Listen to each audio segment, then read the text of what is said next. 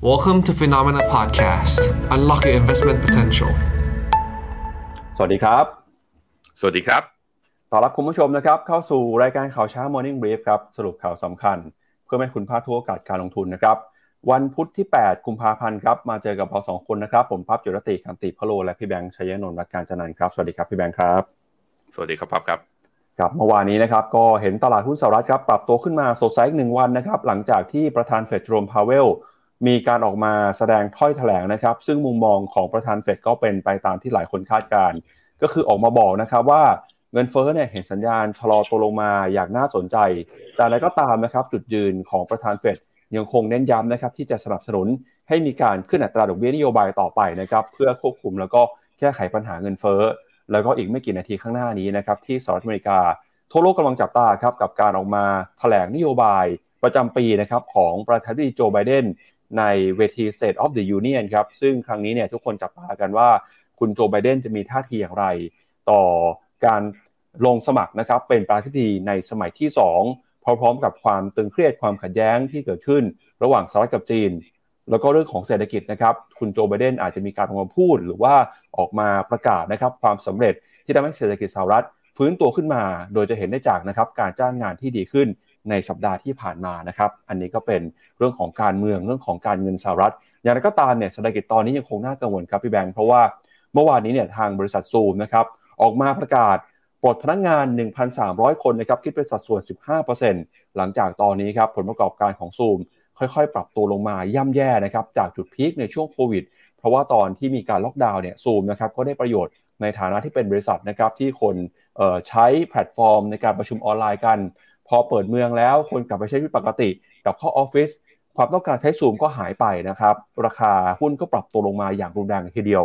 นอกจากนี้นะครับในวงการ AI ครับมีความตื่นเต้นเกิดขึ้นก็คือ Baidu ครับมีการเปิดตัว AI bot นะครับสไตล์คล้ายๆกับ Chat GPT เลยครับเขาใช้ชื่อว่า e a r n i e bot นะครับพอเปิดตัวปุ๊บ ราคาหุ้นบวกขึ้นไปทำจุดสูงสุดในรอบ 11 เดือนเลยทีเดียวนะครับ วงการ AI เนี่ยน่าสนใจมากตอนนี้มีบริษัทขนาดใหญ่หลายบริษัท กำลังจะเข้ามานะครับลงแข่งขันในสนามนี้ แล้วก็เดี๋ยววันนี้นะครับ Google เองจะมีการแถลงข่าวอย่างยิ่งใหญ่นะครับ ต้องมาจับตาดูว่าจะมีผลิตภัณฑ์อะไร เปิดตัวเป็นพิเศษบ้าง ทุกคนจับตากันนะครับ ว่าเรื่องของ AI จะเป็นหนึ่งในไฮไลท์ของงานในค่ำคืนนี้ นอกจากนี้นะครับเรื่องของผลประกอบการครับจะพาคุณผู้ชมไปดูกันกับผลประกอบการของ BP นะครับบริษัทน้ำมันที่เปิดเผยออกมา รายได้ล่าสุดนะครับ ทำสถิติสูงสุดเป็นประวัติการเลยครับ ก็ตามมาติดๆนะครับ หลังจากที่ราคาน้ำมันในปีที่แล้วปรับตัวขึ้นมาได้ แล้วก็ไม่ใช่แค่ BP นะครับ ก่อนหน้านี้ก็มีเชลเหมือนกัน ที่ราคาของบริษัทเนี่ยปรับตัวขึ้นมารับข่าวนะครับ ผลประกอบการทุบสถิติใหม่ แต่อะไรก็ตามนะครับ บริษัทน้ำมันรายได้เติบโตดี แต่บริษัทเทคนะครับราคากับปรับตัวลงมาอย่างน่ากังวลครับเพราะซอฟต์แบงค์เนี่ยบอกว่ารายงานผลประกอบการนะครับชะลอตัวลงมา ติดต่อกัน 4 ไตรมาสแล้วนะครับเดี๋ยวเรามาดูกันกับผลประกอบการและงบของบริษัทเทควันนี้ด้วยครับครับ ก็เริ่มต้นนะครับ พาคุณผู้ชมไปดูกันกับปฏิทินของหุ้นก่อนแล้วกันครับ ว่าสัปดาห์นี้มีบริษัทไหนประกาศงบกันบ้างนะครับ ก็ตั้งแต่เมื่อวานครับมี BP นะครับซึ่งเดี๋ยวเราจะมาสรุปให้ฟังกันว่า BP ผลประกอบการเป็นยังไงบ้าง มีโซนไหนที่น่าติดตามโซนไหนที่น่าตื่นเต้นนะครับ วันพุธครับ คืนนี้ตามเวลาของประเทศไทย จะมี Uber มี Walt Disney มีโรบินฮูดนะครับติดตามกันอย่างไม่กระพริบตาเลยทีเดียวว่าจะเป็นยังไงบ้าง ส่วนพฤหัสครับมีเ e ปซี่มีลิฟแล้วก็มี PayPal มี Expedia ด้วยนะครับ รวมไปถึง Toyota ครับ ซึ่งเป็นบริษัทผลิตรถยนต์ยักษ์ใหญ่ของโลก แล้วก็วันศุกร์นะครับ มีหุ้นของ Honda ประกาศงบครับพี่แบงค์มาดูต่อครับกับตัวเลขของตลาดหุ้นนะครับในค่ำคืนที่ผ่านมา อย่างที่บอกไปนะครับว่าเมื่อวานนี้เนี่ยตลาดหุ้นสหรัฐก็ปรับตัวบวกขึ้นมาได้นะครับ โดยเราจะเห็นนะครับว่าดัชนีสำคัญอย่างดาวโจนส์ครับเมื่อวานนี้บวกขึ้นมา 0.78% S&P 500 บวกขึ้นมา 1.29%นะครับแล้วก็รวมไปถึง NASDAQ บวกขึ้นมาได้ 1.9%หุ้นเทคเมื่อวานนี้ยังคงสดใสนะครับปรับตัวตอบรับถ้อยแถลงของประธานเฟดโจมพาเวลที่บอกว่าเงินเฟ้อเนี่ยส่งสัญญาณชะลอตัวลงมาแล้วนะครับ แต่ตัวเลขการจ้างงานก็ยังคงเน้นย้ำถึงความจำเป็นที่ต้องมีการปรับขึ้นอัตราดอกเบี้ยนะครับ โดยหุ้นที่น่าสนใจเมื่อวานนี้ครับนำมาโดยหุ้นของ Microsoft ครับ หลังจากที่มีการเปิดตัวนะครับบาร์หรือว่า AI bot ของ Google เมื่อวานนี้ไปนะครับ ก็ทำให้อุตสาหกรรมนี้เนี่ยถูกจับตาว่าจะมีการแข่งขันกันอย่างดูเดือดนะครับ ราคาหุ้นของ Microsoft ครับเมื่อวานนี้บวกขึ้นไป 4%หลังจากที่มีการรายงานข่าวนะครับว่าจะนำ Chat GPT ครับเข้าไปรวมอยู่ในผลิตภัณฑ์ Microsoft Search Engine ด้วยนะครับ ก็ทำให้ตลาดเองค่อนข้างตื่นเต้นแล้วก็ราคาปรับตัวขึ้นมา Alphabet บริษัทแม่ของ Google นะครับราคาบวกขึ้นมา 4.6%หลังจากประกาศนะครับว่าเปิดตัวแชทบอทที่ชื่อว่า Bard แล้วก็รวมไปถึงครับ Boeing บวกขึ้นมา 3.8%นะครับหลังจากประกาศปลดคนงาน 2,000 ตำแหน่ง รวมไปถึง Baidu นะครับที่มีการซื้อขายในตลาดหุ้นนิวยอร์กเมื่อวานนี้ราคาบวกขึ้นมาได้ 12%เลยครับหลังจากที่มีการเปิดตัวบอทนะครับถ้าเกิดภาษาอังกฤษก็คือ e r n i e Bot ถ้าเป็นแชทบอทในเวอร์ชันภาษาจีนเขาใช้ชื่อว่าเหวินซินอี้เหยียนครับอันนี้ก็เป็นความเคลื่อนไหวของ ตลาดหุ้นสหรัฐในค่ำคืนที่ผ่านมาครับ ไปดูตัวกราฟแต่ละดัชนีกันนะครับ ตัวดัชนีตัวดาวโจนส์ปรับตัวบวกขึ้นมา 265 จุดนี้ ขึ้นมาทดสอบแนวต้านนะ ไม่ใช่ high เดิมของเมื่อตอนกลางเดือนมกราก็จริง แต่ว่าก็มีแนวต้านที่เป็นคล้ายๆเนี่ยเป็นเป็นเน็กไลน์อยู่ตรงนี้ ถ้าทะลุผ่านขึ้นไม่ได้ ซึ่งตอนนี้ก็กลับมายืนเหนือเส้นค่าเฉลี่ย 50 วัน และเส้นค่าเฉลี่ย 20 วัน ระยะสั้นเหมือนเพราะนั้นมีโอกาสไปต่อค่อนข้างสูงนะครับ S&P 500 แน่นอนครับ บวกขึ้นมา 1.2%ตามมา ก็แปลว่ายังเป็นขาขึ้นอยู่ NASDAQ บวกขึ้นมาได้0อ่า1.9%จริง ๆ แล้วคือตลาดเนี่ยเริ่มบวกจริง ๆ เมื่อคืนนี้ตอนหลังจากได้ยินสปีชของคุณโจรมพาวเวล ผมพาไปดูนี่ วันจันทร์ตลาดปรับฐานเนี่ยตัว NASDAQ นี่ยย่อลงมา แล้วพอมาวันอังคารมาถึงเมื่อวานนี้ ตลาดก็อยู่ในโซนย่ออยู่พี่ปั๊บเนี่ยแล้วตอนเมื่อคืนนี้นะตอนประมาณสักตีหนึ่งเที่ยงคืนเนี่ย ตลาดมีความพยายามบวกขึ้นมาประมาณสักหนึ่งเกือบเกือบสองเปอร์เซ็นแล้วล่วงลงมากลับลงมาที่จุดเดิมหนึ่งหมื่นหนึ่งพันแปดร้อยห้าสิบก่อนที่จะดีดขึ้นไปอีกทีหนึ่งคือหลังประมาณตีสองใช้ระยะเวลาชั่วโมงหนึ่งบวกกลับมาที่หนึ่งจุดเก้าเปอร์เซ็นต์นั้นค่อนข้างเห็นชัดเจนนะว่า ไปบวกได้ในชั่วโมงสุดท้ายของการเทรดนะครับ การบวกที่ชั่วโมงสุดท้ายของการเทรดเมื่อกี้ปั๊บบอกเป็นรายตัวไปแล้วให้ดูฮะ Microsoft นี่บวกขึ้นมา 4%ทะลุเส้นค่าเฉลี่ย 200 วัน ทะลุไฮเดิมเมื่อเดือนธันวา ตอนนี้ทำจุดสูงสุดนับตั้งแต่ย้อนกลับไปคือเดือนสิงหาปีที่แล้ว มี Google ครับ Alphabet บวกขึ้นมาได้ 4 อ่า4.42%กลับขึ้นมายืนเหนือเส้นค่าเฉลี่ย 200 วันอีกครั้งหนึ่ง Apple บวกขึ้นมาอีก 1.9% ขึ้นมาทำไฮแล้วกำลังจะทดสอบตัวจุดสูงสุดเดิมเมื่อวันที่ 28 ตุลาปีที่แล้ว 3A ที่งบออกมาแล้วตลาดแบบมีการปรับฐานเมื่อสัปดาห์ที่แล้ว กลายเป็นว่าเนี่ย Apple Amazon Alphabet กลับมาเนี่ยเริ่มบวกได้นะ จะมีตัว Amazon เท่านั้นแหละที่เมื่อคืนนี้ในหุ้น Big Tech ใน NASDAQ ทั้งหมดเนี่ย Amazon เนี่ยติดลบ ติดลบเลขสวยด้วยเป็นรหัสลับลบ 0.07 แต่ก็ถือว่าลบไม่เยอะ ในขณะที่ NVIDIA นะบวกขึ้นมาได้ 5%นะฮะ AMD บวกขึ้นมาได้ 2.6%แล้วก็ Netflix เนี่ยยังไซด์เวย์อยู่ที่กรอบบนเป็นขาขึ้นนะครับ 0.41%พาไปดูต่อ การบวกขึ้นมาของตลาดหุ้นสหรัฐรอบนี้ก็ทำให้ Wix Index นะมีการปรับตัวลงมาต่ำกว่าเส้นค่าเฉลี่ย 20วันอีกรอบหนึ่งอยู่ที่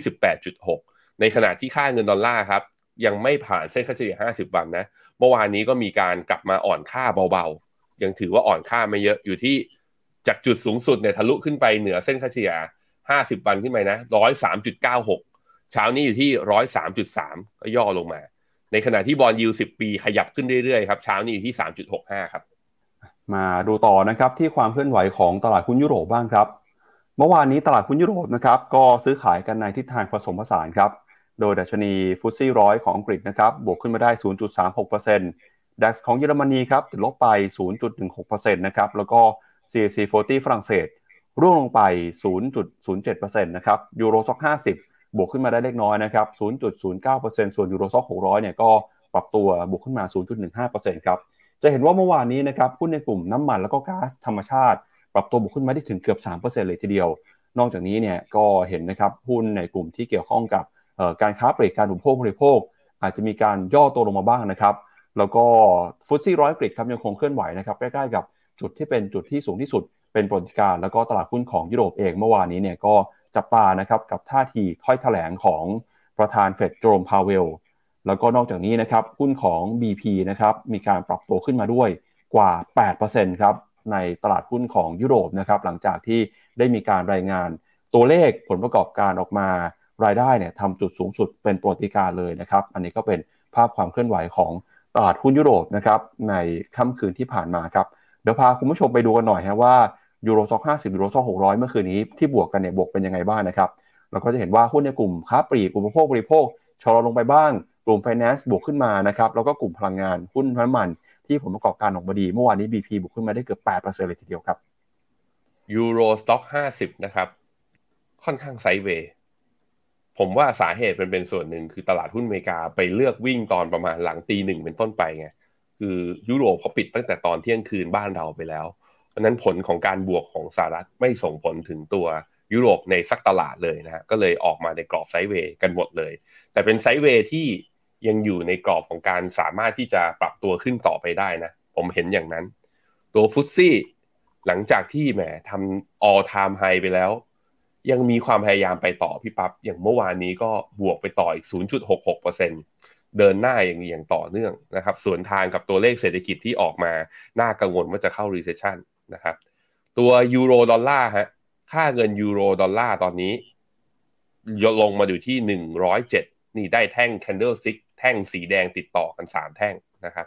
ตัวเงินปอนด์ครับตอนนี้อยู่ที่ 1.20 นะครับ ก็ได้แท่งสีแดง กลับมาด้วยเช่นเดียวกัน ก็คือกลับมาอ่อนค่าเล็กน้อยหลังจากที่ดอลลาร์เนี้ยกลับมาแข็งค่าช่วงสั้นนับตั้งแต่วันศุกร์ที่ผ่านมาครับ มาดูต่อนะครับที่ความเคลื่อนไหวของตลาดหุ้นเอเชียครับดัชนีนิกเกอิ225 ของญี่ปุ่นนะครับติดลบไป 0.68%ออสเตรเลีย นิวซีแลนด์ในเช้านี้นะครับราคาบวกขึ้นมาได้ 0.2 ถึง 0.4%ส่วนหุ้นจีนครับเมื่อวานนี้นะครับเซี่ยงไฮ้คอมเมอร์ซิตชนะ A50 เนี่ยปรับตัวบวกขึ้นมาได้เล็กน้อยนะครับ ฮั่งเส็งฮ่องกงบวกขึ้นมา 0.3%ครับ แล้วก็เช้านี้เปิดมาไต้หวันยืนอยู่ในแดนบวกเซ็ตอินดี x หุ้นไทยเมื่อวานนี้ติดลบไปนะครับ 0.62 จุด ติดลบไป 0.1%ครับ มาอยู่ที่ 1,680 จุด จะเห็นว่าแรงหนุนหุ้นไทยเนี่ยค่อยๆ แผ่วลงไปแล้ว แต่นั้นก็ตามเมื่อวานนี้มีหุ้นที่น่าสนใจคือหุ้นของเดลต้านะครับ ราคาปรับตัวบวกขึ้นไปทำจุดสูงสุดเป็นปรติการ หลังจากที่มีการเปลี่ยนแปลงขั้นต่ำนะครับในการซื้อหุ้นจากเดิมเนี่ยที่ต้องซื้อทีละ 100 หุ้น ก็ขยับลงมาเหลือ 50 หุ้นนะครับก็ทำให้รายย่อยเนี่ยสามารถมีสภาพคล่องเข้าไปซื้อขายได้มากขึ้นครับคอสปีเกาหลีใต้บวกขึ้นมาประมาณ1%นะครับแล้วก็หุ้นของอินเดียเมื่อวานนี้กับหุ้นของเวียดนาม เมื่อวานนี้เวียดนามเนี่ยปรับลงไป 2%กว่าเลยครับไปแบงก์เวียดนามนี่ลงมาสัปดาห์นี้ลงมาแรงๆติดกันเอ่อหนึ่งถึงสองวันทำการแล้วนะครับ อือครับผมสำหรับเวียดนามจะเป็นยังไงต่อไปดูเวียดนามต่อเลยนะฮะ ลงมาต่ำกว่าเส้นเฉลี่ย 20วัน แต่มีแนวรับที่สำคัญคือเส้นเฉลี่ย 100 กับเนี่ย 50วันรออยู่แถวนี้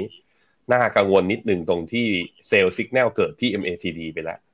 เซลล์สัญญาณเกิดแปลว่าก็น่าจะกดดัชนีอยู่สักระยะหนึ่งเลยนะฮะคราวนี้แล้ว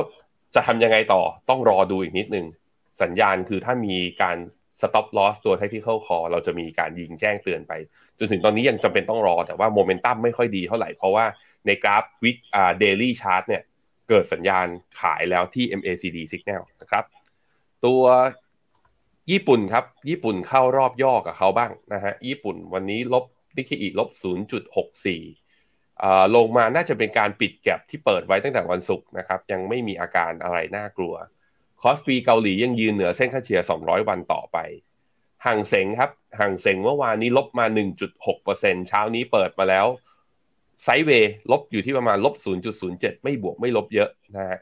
ยังตั้งแต่เปิดหลังตรุษจีนมาเนี่ยฮั่งเส็งยังปรับฐานต่อเนื่อง ยังหาวกหางขึ้นไม่เจอเนี่ยสาเหตุส่วนหนึ่งผมคิดว่าเนี่ยเกิดจากตัวนี้ เห็นไหม MACD เนี่ยเป็นเซลล์สัญญาณมา นับเกิดเซลล์สัญญาณตั้งแต่วันอังคาร ที่ 31 มกราแล้วเนี่ยแล้วก็ย่อกดลงมาเรื่อยๆ ภาพของเวียดนามก็อาจจะคล้ายๆกับหางเสงก็คือว่าพอเกิดเซลล์สัญญาณมาปุ๊บ ตลาดก็จะเข้าสู่โหมดปรับฐานก่อนช่วงหนึ่ง ส่วนตัว CSI 300 จริงๆ แล้วเป็น up trend channel ชัดเจนนะ แล้วก็ยังยืนเกาะๆที่เส้นค่าเฉลี่ย 20 วันไม่หลุดลงมาเพราะนั้นเทรนระยะสั้น ก็น่าจะอยู่ในช anel นี้ แต่อยู่ในช anel นี้ก็จริง แต่การปรับฐานน่าจะยังมีอยู่บ้าง เพราะ MACD ก็เข้าเซลล์สัญญาณด้วยเช่นเดียวกัน ตอนนี้ตลาดหลาย ๆ ตลาดที่ภาพดูดีมาตั้งแต่ไตรมาส 4 ปีที่แล้วเนี่ยเข้าสู่รอบย่อบ้าง ไม่ว่าจะเป็นเวียดนาม ไม่ว่าจะเป็นห่างเสงหรือว่าตัวจีนเอแชร์นะครับ ตัวหุ้นไทยเดลต้าบวกขึ้นมาได้ทำ new high ก็จริงแต่ SET Index ไม่บวกต่ออะถามว่าแล้วไปตัวไหนไปถ่วงเซ็ตก็จะพบว่าไม่มีตัวไหนเป็นพิเศษนะ ถ้าดูเป็น sector ก็มี sector ที่ลงแรงก็คือ finance and securities นะลบอยู่ 1.66%เมื่อวานนี้ อีก sector หนึ่งที่ลงแรงเลยก็คือตัว professional service ลบอยู่ 2.5 มี sector ไหนอีกที่ลงแรง ประมาณนี้ลบ 1%อีกตัวหนึ่งก็คือ industrial materials นะครับ ก็เมื่อวานนี้ก็ปรับลดลงมาประมาณ 1.2%ค่าเงินบาท ค่าเงินบาทกลับมา อ่อนกลับมาแข็งเบาๆนิดนึง อยู่ที่ 33.5อะไปดูค่าเงินบาทเทียบกับสกุลอื่น บาทเทียบกับยูโรตอนนี้อยู่ที่ 35.9 ก็ย่อลงมาแล้วนะฮะ ย่อลงมา ย่อลงมาต่ำกว่า 36 อีกรอบหนึ่ง บาทต่อปอนตอนนี้อยู่ที่ 40.3 บาทต่อปอนเนี่ยไม่ค่อยเปลี่ยนเท่าไหร่ ในขณะที่บาทต่อเยนตอนนี้อยู่ที่ 25.36 บาทต่อร้อยเยน มาดูต่อนะครับที่ความเคลื่อนไหวของราคาสินค้าโภคภัณฑ์กันบ้างครับ ล่าสุดเมื่อวานนี้นะครับ ราคาทองคำราคาน้ำมันนะครับ โดยราคาทองคำเนี่ยซื้อขายกันตอนนี้อยู่ที่ 1,875 ดอลลาร์ต่อทรัลล์ครับราคาทองคำก็ปรับตัวบวกขึ้นมาได้ หลังจากที่ค่าเงินดอลลาร์นะครับมีการอ่อนค่าไป เนื่องจากตลาดก็รับฟังถ้อยแถลงของประธานเฟดนะครับพอดอลลาร์อ่อนทองคำก็ปรับตัวขึ้นมาได้ ถ้าใครจำมาได้นะครับสัปดาห์ที่แล้วเนี่ยราคาทองคำปรับตัวลดลงไปแรง จนหลุดระดับ 1,900 ดอลลาร์เลยนะครับหลังจากที่ตัวเลขการจ้างงานของสหรัฐออกมาแข็งแกร่ง การจ้างงานเพิ่มขึ้นมามากกว่า 5 0 0 0 0 0ตำแหน่ง อัตราการว่างงานลงมาเหลือ 3.4%ต่ำที่สุดในรอบ 53 ปี สะท้อนเศรษฐกิจสหรัฐแข็งแกร่งนะครับก็เป็นตัวหนุนให้เฟดมีความมั่นใจ ในการใช้นโยบายการเงินเข้มงวดมากขึ้น ก่อนที่ประธานเฟดนะครับเมื่อคืนนี้จงมาบอกว่าเห็นสัญญาณการฟื้นตัวทางเศรษฐกิจจริงนะครับ เศรษฐกิจสหรัฐยังคงจำเป็นต้อง ใช้นโยบายการเงินที่มีการขึ้นดอกเบี้ยต่อไปแต่อะไรก็ตามเนี่ยตลาดก็ค่อยๆ ซึมซับข่าว แล้วก็ไม่ได้กังวลเหมือนที่เคยเกิดขึ้นในสัปดาห์ที่ผ่านมานะครับทิศทางของราคาน้ำมันครับล่าสุดราคาน้ำมันดิบในตลาดโลก ปรับตัวขึ้นมาเมื่อคืนนี้บวกขึ้นมาแรงกว่า 3%เลยทีเดียวนะครับราคาน้ำมันดิบเบนซ์ครับอยู่ที่ 83 ดอลลาร์ WTI นะครับ 77 ดอลลาร์ครับแล้วก็ถ้าเป็นราคาน้ำมันบ้านเราเมื่อเช้านี้เนี่ยตีห้าเพิ่งจะมีการปรับลดราคามานะครับใครก็ยังไม่ได้เติมเนี่ย เติมได้เพราะเดี๋ยวอีกไม่กี่วันราคาน้ำมันน่าจะกลับไปขึ้นอีกครั้งหนึ่งครับ ตัวราคาทองนะฮะเวลาราคาทองลงประมาณสักเจ็ดสิบแปดสิบเหรียญเนี่ยถ้าลองไปดูรอบก่อนๆนะพี่ปั๊บลองดูนี่เนี่ยครับมีรอบอย่างตอนเดือนกรกฎาลงสองวันประมาณหกสิบเหรียญไปต่อนะก็ลงต่อ หรือมีรอบอะตรงนี้ เดือนกันยาสองวันลงประมาณห้าสิบเหรียญเวลาดีดมักจะดีดขึ้นเร็ว คือถ้าไม่ดีขึ้นเร็วก็มักจะลงต่อไปเลย เวลามันได้แท่งแดงสองแท่งติดต่อกัน รอบนี้ต้องบอกว่าการ rebound ของทองรอบนี้ถือว่า rebound น้อยนะ เมื่อเทียบกับ magnitude ของการลงมา แสดงให้เห็นว่าคนที่เทรดทองตอนนี้ไม่แน่ใจครับว่าดอลลาร์จะกลับมาทิศทางอ่อนค่าหรือเปล่า มันก็เลยทำให้การ rebound เนี่ยยัง rebound ได้ค่อนข้างน้อยอยู่ ต้องติดตามครับ ไปต้องกลับไปดูที่ตัวดอลลาร์ตัวนี้แหละ ร้อยสามจุดสามอยู่นะตอนนี้จะทะลุผ่านเส้นค่าเฉลี่ยห้าสิบวันขึ้นไป หรือว่าจะอ่อนลงมาแล้วลงมาเกาะอยู่ที่เส้นค่าเฉลี่ยยี่สิบวันเหมือนเดิม ถ้าอยู่ในทิศทางลงมา ทองก็จะมีโอกาส rebound ขึ้นไปได้ ซึ่งผมมองอย่างนั้นนะ ผมเนี่ย bias ไปทางว่าดอลลาร์น่าจะกลับมาอ่อนในช่วงสั้น แล้วทองน่าจะเปิด upside แต่ก็ต้องยอมรับว่า 2 วันที่ผ่านมาวันวันจันทร์กับวันอังคาร ทองถือว่า rebound ยังน้อยเกินไป ควรจะเห็นเห็นอย่างน้อยๆ คือครึ่งแท่งของตัว แท่งการปรับฐานวันศุกร์ครึ่งแท่งก็คือต้องเห็นแถวๆประมาณ1,891ควรจะเห็นแถวๆนี้นะฮะอะแต่แต่อย่างที่บอกไปนะ คือผมไบแอสที่ดอลลาร์ไม่น่าจะแข็งได้เร็วมากกว่านี้ เพราะถ้อยแถลงนับตั้งแต่เฟดหลังการประชุม แล้วรวมถึงเมื่อวานนี้ที่คุณโจมพาวเวลบอกคำว่า disinflationary เนี่ยหรือว่าภาวะที่เงินเฟ้อค่อยๆชะลอตัวเนี่ยออกจากปากแกเยอะมากๆ พอพูดขนาดนี้ก็แปลว่าขึ้นดอกเบี้ยไม่ได้เยอะหรอก เมื่อขึ้นดอกเบี้ยไม่ได้เยอะแล้วดอลลาร์จะเอาอะไรมาแข็ง ก็คิดอย่างนั้นนะฮะ ก็ต้องรอดูกันนะครับ ตัวราคาน้ำมันฮะ ราคาน้ำมันก็ดีดกลับขึ้นมา แต่ก็ยังถือว่าเป็นการดีดกลับขึ้นมา และยังอยู่ในกรอบที่เป็นไซด์เวย์ดาว เพราะนั้นรีบาวขึ้นมาถ้าไม่ผ่านเส้นค่าเฉลี่ย100 วันขึ้นไปแถวๆประมาณ 81 เหรียญสำหรับ WTI นะ ทองยังอะน้ำมันยังไม่ใช่ขาขึ้นนะครับเอาละครับงั้นเดี๋ยวเรามาดูกันนะครับ กับ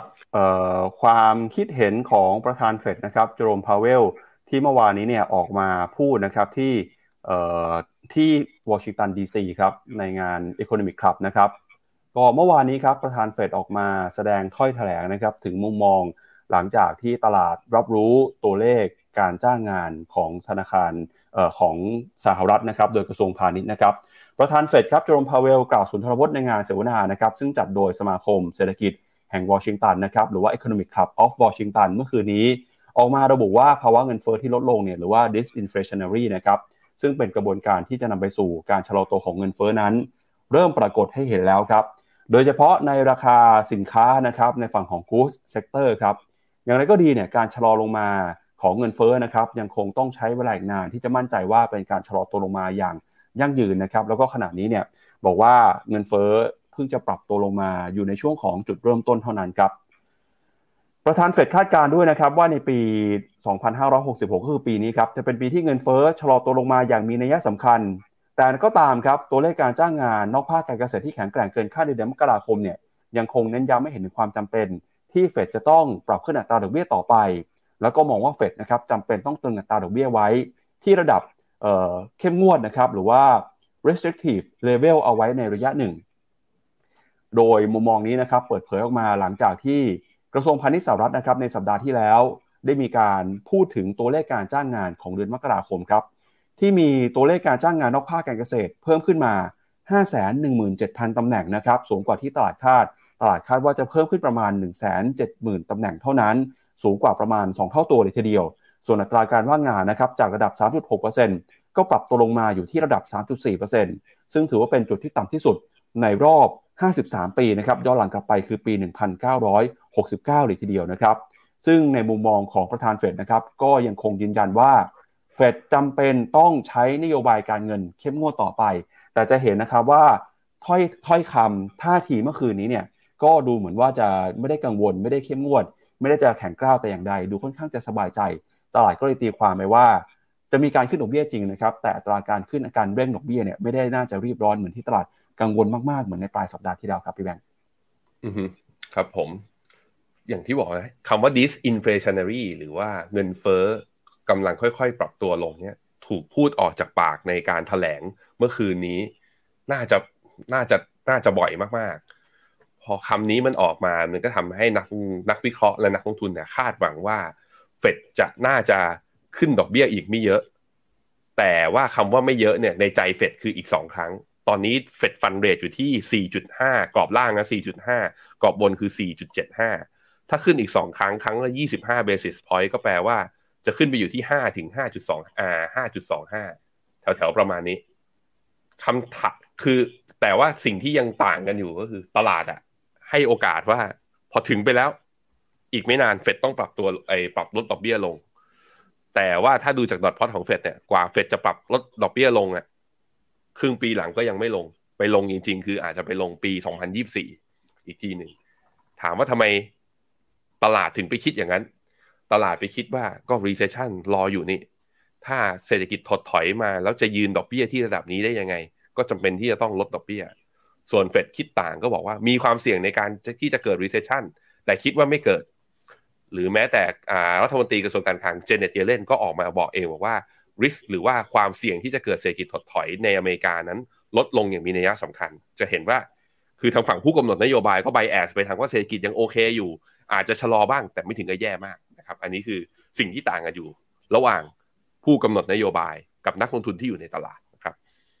ครับแล้วก็เมื่อวานนี้ครับพี่แบงค์มีเกร็ดเล็กเกร็ดน้อยที่น่าสนใจด้วยนะครับคือในงานนี้เนี่ยมันก็เป็นงานคุยกันแบบสบายๆนะครับ ก็มีการถามเรื่องของมุมมองทางเศรษฐกิจ มีการถามเรื่องส่วนตัวด้วยนะครับ โดยคนที่สัมภาษณ์ประธานเฟดคุณโจมพาเวลเมื่อวานนี้เนี่ยก็คือคุณเดวิดรูเบนสไตน์